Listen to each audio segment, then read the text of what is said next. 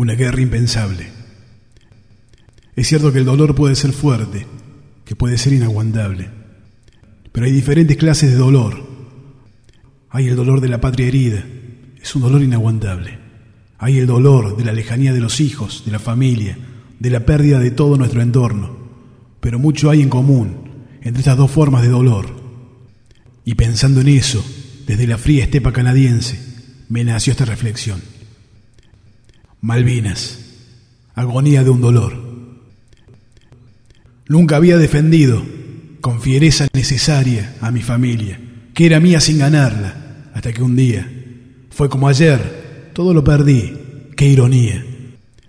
Autoritaria que es la vida, solamente me quedó de todo cuanto tenía cuatro lágrimas de dolor y una pasión desaparecida.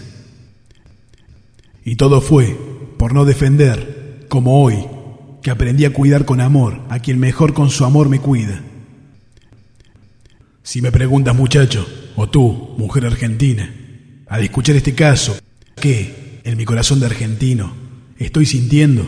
Te diría, patria, lucha, que esa tierra, que es muy tuya y que es muy mía, si no luchas hoy por ella, la llorarás un día.